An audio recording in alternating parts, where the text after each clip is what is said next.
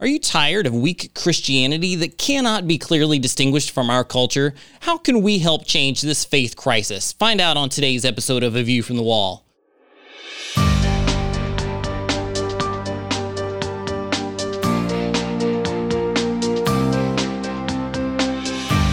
Join I Am a Watchman Ministries managing editor Joe Kerr with co host Dylan Burrows bringing you a fascinating discussion regarding the importance of Bible prophecy and Christian living today as it relates to our responsibility as believers to be watchmen. This is A View from the Wall. Welcome to A View from the Wall. I'm Dylan Burrows along with co host Joseph Kerr. And like you, we're concerned at the weakened state of Christianity in our nation. Is there anyone addressing this issue? Well, we found one voice that is. Matt Walsh joins us today with his new book, Church of Cowards. His podcast, The Matt Walsh Show, enjoys a huge following, and his columns at dailywire.com have been read by millions. Matt is known for his controversial and provocative insights into culture, politics, and religion. He lives outside of Baltimore, Maryland with his wife and children. Matt, welcome to A View from the Wall. Hey, thanks for having me. Well, it's great to have you with us, and we've been enjoying your new book, Church of Cowards, and absolutely love it. It's a hard hitting message that addresses what many Christians have been thinking but have been unable to articulate. So let's start by telling us a little bit about the story behind your book, Church of Cowards. Yeah, well, it's a it's a book that I wrote to address you know a question that so many uh, Christians have that I that I talk to, which is uh, broadly speaking, you know, why why is the church in America, the Christian church, um, dwindling. Uh, why, why is it on the decline? And we, we, we hear right. uh, every year, it seems like we hear a new survey or study that's been done showing that the, the number of Christ, professing Christians is uh, lowering while, you know, the number of atheists and secularists is raising. And, and the question I wanted to, to answer is why is that? Um, I, I, think we all know the problem. Uh, mm-hmm. The question, though, is why. And of course, there are many things we could talk about, but for me, the number one thing when I when I look at uh, the church in the West, it's complacency, as we're all sort of floating on the tide of the culture, uh, going wherever the culture takes us, and our culture is taking us into secularism and atheism and non-belief. Matt, what are some of the specific areas where, as a church of cowards, you see the church cowering? Well, that's a very long list, unfortunately, and growing. It seems to me growing, oh, growing by the day. But the, the big things are the so-called, uh, you know, social issues. I think those are those are the foundational issues where the church needs to be engaged uh, on on on matters that touch on life, uh, marriage, family, gender. Even is now, I think, a topic. Unfortunately, that's up for debate suddenly uh, and, one that the church needs to be engaged on. So those those are the issues, and I, and I think that there are you know there are obviously many Christians out there that are avid pro-lifers, that are avid pro-family uh, advocates, but I think there hasn't been nearly enough leadership on, on, on these issues, and, and that's that's pretty obvious because if we you know even according to the poll numbers, it would tell us that 70%, whatever it is, 70 or 80% of America is Christian. Um, well, if, if all Christians were really engaged on these issues and cared deeply about them, then we wouldn't have, for example, 60 million dead children through abortion um, since Roe v. Wade. That, that, that wouldn't be, that couldn't possibly happen in a country where 70% are actually uh, Christian as opposed to just Christian in name. Matt, much of American history and, of course, by default, American politics and culture were once informed by the Christian church and, and the Bible. If that's not what's informing Christian culture nowadays, what is? I think that, well, first of all, the, the problem is when you say Christian culture, um, I'm not sure that there, that there really is one exactly in America. Uh, I think that for most Christians, you know, they, they are propelled and fueled, uh, guided the same way that anybody else is, any secular person. Um, media, Hollywood, internet, just sort of the, the crowd, the mob, what everyone else is doing. Um, academia, you know, is a big one, of course. Corporate America, advertising. I mean, these, these, are all these are all the things that are that we're that are guiding all of us. Um, even even those of us who are aware of it. And, and, and on one level, I think we're all being uh, dragged in a certain direction by these forces. But for a lot of Christians, uh, because they're not very aware and don't care very much, they're being dragged sort of effortlessly um, in whatever direction these forces want to take them. Matt, thanks so much for those words from your new book, The Church of Cowards. We'll be back with more here in a moment on A View from the Wall. Stick with us.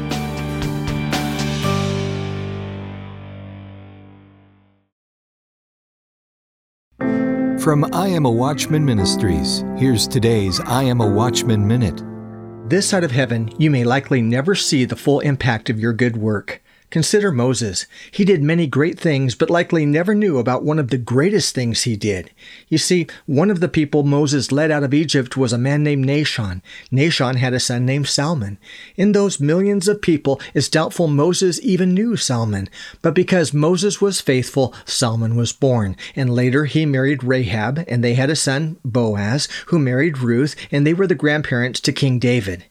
Jesus was not a descendant of Moses, Jesus was a descendant of Salmon, whose new life in the promised land was made possible by what God did through Moses. So do not grow weary in doing good. The seeds we plant will blossom in God's way and in God's perfect time. Be bold, be faithful, be a watchman. I am a watchman.com.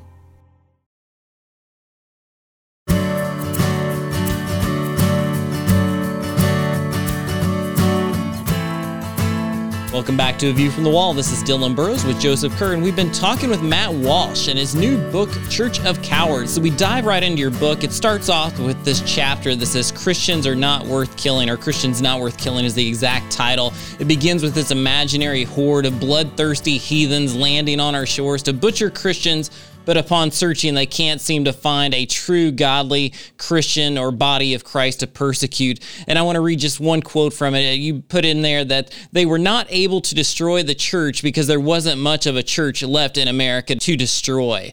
Sorrowfully, gloomily, they walk back to their boats and sail away. They were not able to crush our Christian way of life because we don't have a Christian way of life. They were not able to destroy the church because there wasn't much of a church left in America to destroy. They were not able to behead the Christians because they couldn't find Christians to behead.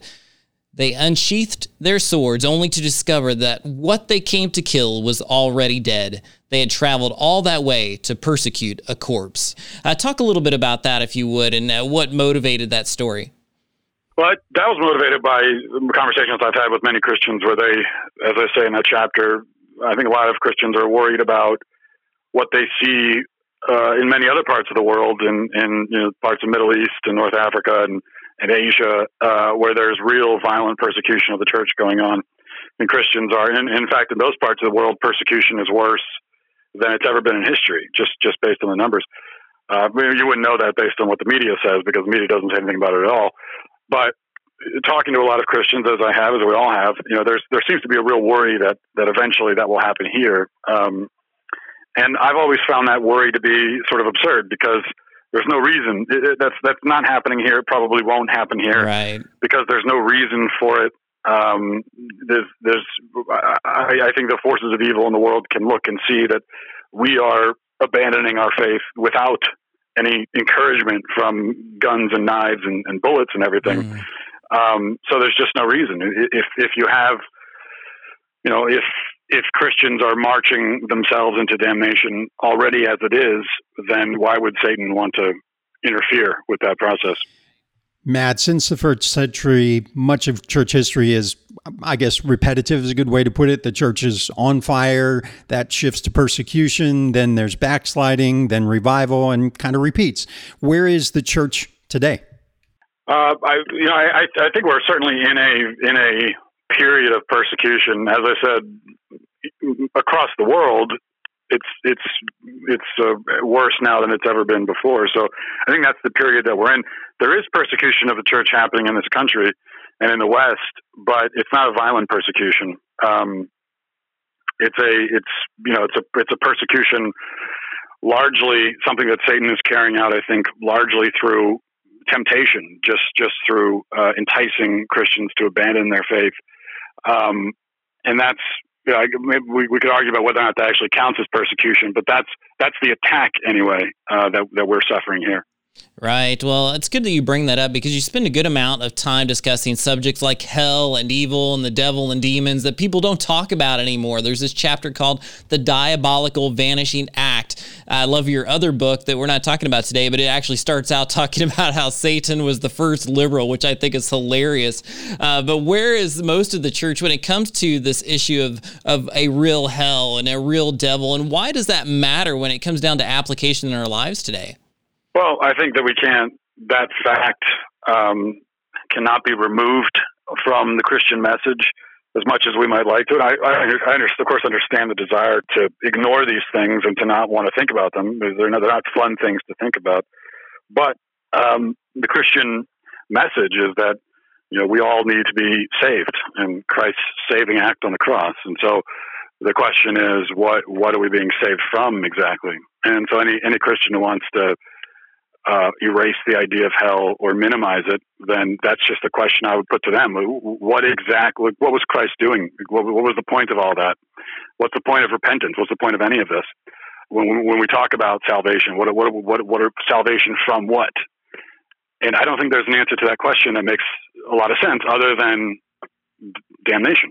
Right. Well, it's good that you bring that up because it's so obvious if you read the Bible itself that Jesus himself was tempted by Satan three times. How can you say there's no Satan or no hell when it comes into the scriptures talking about how the gates of hell will not prevail over the church? And so it's so important to talk about that today. And just the fact that you address that and have to bring it up is just a basic essential of the faith. We've been talking with Matt Walsh and his new book, Church of Cowards. We'll be back with another segment in just a moment. Stick with us here on A View from the Wall.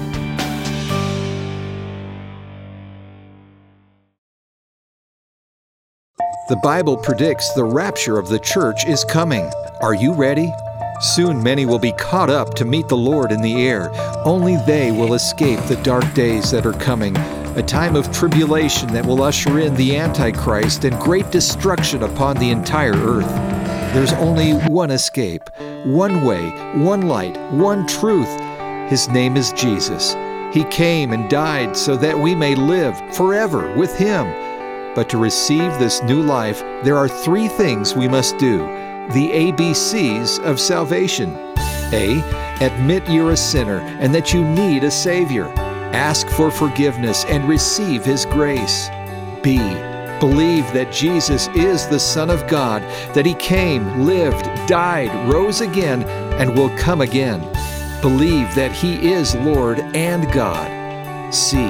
Commit to walk His path the path He wants you to walk, and walk it out by faith. Then you'll be ready for the return of the Lord. To learn more about the rapture and how to know for sure, visit AmIRaptureReady.org.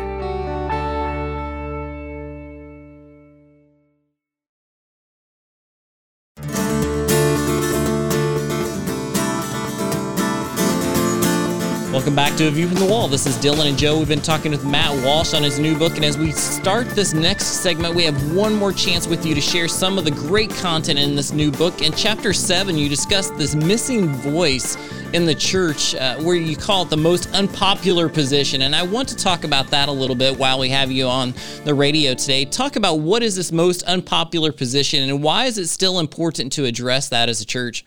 Well, I think there's a lot of. Uh, uh, you'd have to remind me exactly which which unpopular position I'm talking about in that exact chapter, but I think I think there's a lot of uh, you know unpopular positions that we could take in in in the, that we have to take in this culture today. Um, I mean, any any any position, any moral position, anytime you take a, a moral stand of any kind, and you you point to something and say that's not right, that's a sin, that's evil. Uh, anytime you do that, that's that's and, and we're told as Christians, we're not supposed to be doing that at all, and that, which of course is exactly the opposite of the truth. Uh, and that's why you know things like tolerance and being welcoming and being accepting, all these kinds of words, these are being put forward as the great virtues of the modern church. And in reality, it's not virtuous at all to be tolerant. No, there are certain things that we should tolerate. We should tolerate things that are tolerable, things that are good. Uh, we should do more than tolerate them. We should celebrate them. Um, but that's not a it's not a virtuous act. It doesn't doesn't take any effort to tolerate things. Uh, actual virtue requires sacrifice. It requires us to do things. You know, courage is a is a virtue because you're you're doing something and you're putting something on the line. That's why it's courageous. Uh, humility is a virtue because you're giving up your pride. And I think we've we've abandoned all of the real virtues because they require too much of us, and, and we talk about tolerance because the great thing about tolerance is that you can do that from your couch. You can you can sit on your couch and tolerate everything in the world and do it very successfully, um, and it's uh, it doesn't require much from you. Right. And there's so much that could be said, but a couple of verses you mentioned in your book that are important. Psalm 97 where it talks about let those who love the Lord hate evil, or Proverbs 8:13 to fear the Lord is to hate evil. And you talk about how those verses are not looked at in a positive way many times in our culture today. And in fact, in that chapter, The Most Unpopular Position, you talk about this tension in the church today where people try to say that in some way uh, gay relationships are something that could be celebrated or is acceptable within Christian teachings and how that goes against the history of the church. And you give three different views there. One, that either the Bible was wrong about homosexuality. Two, that it was wrong during biblical times, but it's no longer wrong. Or three, the Bible actually endorses homosexuality, but its approval is so subtle and hidden that nobody noticed it for 20 centuries until we came along and discovered it. None of those three views seem to add up, do they? No, they don't. And, and I think those really are the only options. Um, now, the Christians who want to uh, celebrate the homosexual act or, or say that it's not sinful, usually they're not going to engage and, and, and, uh, choose one of those options. They're going to try to sidestep it entirely. But those are the options. There, there's there's no other choice. There has to be because those verses are there. Um, it is it, homosexuality, the homosexual act anyway, is talked about as a sin multiple times through the New Testament and the Old Testament. Um, so you have to do something with that. You can't just ignore it. Well, you can ignore it, but that's, I mean, you can physically ignore it, which of course is what a lot of Christians do. But it doesn't make any sense to actually do that. And, um, you know, if, if you, if you're honest about it and you look at the Bible and you see that, okay, those verses are there. Um, and if you, if what you're saying is, I can't accept that, it just, I just simply can't accept it. I, I think that's wrong. Well, okay, that's, that's, that's your point of view. But then you're making a statement about the Bible, and you can't get around that statement. And the, sta- the statement about the Bible that you're making is that the Bible contains not just error, but it contains moral error, and not just moral error, but very serious moral error, uh, according to you. And if that's the case, then how can we say it's the Word of God? And if it's not, then on what basis do you call yourself a Christian at all? Matt, Paul refers to the last days church in Second Thessalonians, talking about a church that's departed from the faith or become apostate. Does that describe the church of cowards? Does that fit in there? Uh, I, I, think it certainly it, it certainly does. Um, it certainly applies. Now, I, I would stop short of saying that we're you know we're in the last days or that, that this is the end of times or anything like that. Um, I could see why people feel that way, and maybe it is. But of course, we also know that Scripture says that nobody knows the day or hour, um, not even the son. So we can't possibly know. And we also know that that you know all Christians throughout history for the last two thousand years. Uh, there have been groups of Christians throughout history for the last 2,000 years who have thought that they're living in the end times, uh, going back all the way to the first century. And even a lot of the apostles' contemporaries thought that. So, and, and, and many every group of, of Christians in every generation has had a good reason to think it when you look at the, the things they were dealing with. Uh, I mean, if you lived in the Middle Ages when the Black Death was, was ravaging Europe and, and millions were dying, I mean, you, you, might look around at that and say, this is apocalyptic, it's the end times. Um, so who knows? I mean, who, who knows if we're actually facing the, the end times?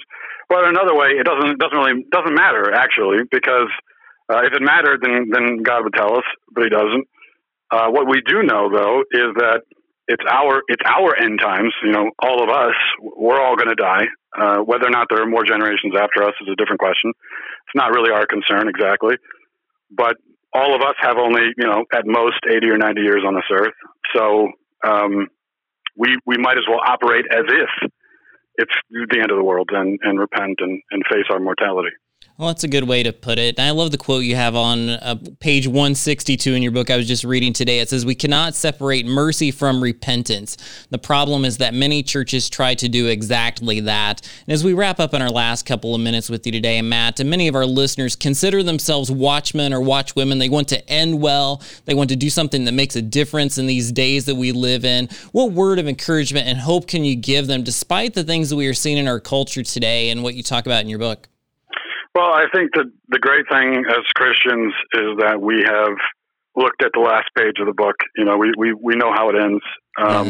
You know, we've all we've all sort of cheated and and seen the end of the story, um, and we know that that in the end, all the, the tears will be wiped from our eyes, and there will be no more uh, mourning or pain or crying. And so we, we know that that's ultimately the destiny uh, for any any faithful Christian, and that's that's our hope. I, I, don't think we could we could ask for a better hope than that, um, or a more joyful message than that.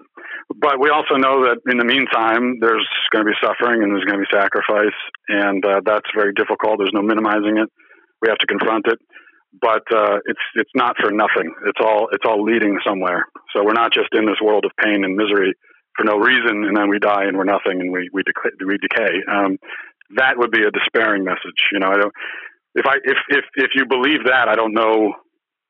I'm not sure how you continue on with your life. It's just it's, it's such a it's such a empty nihilistic way of looking at the world. But that's we know that that's not the truth, and, and we have that ultimate hope and that ultimate um, joy.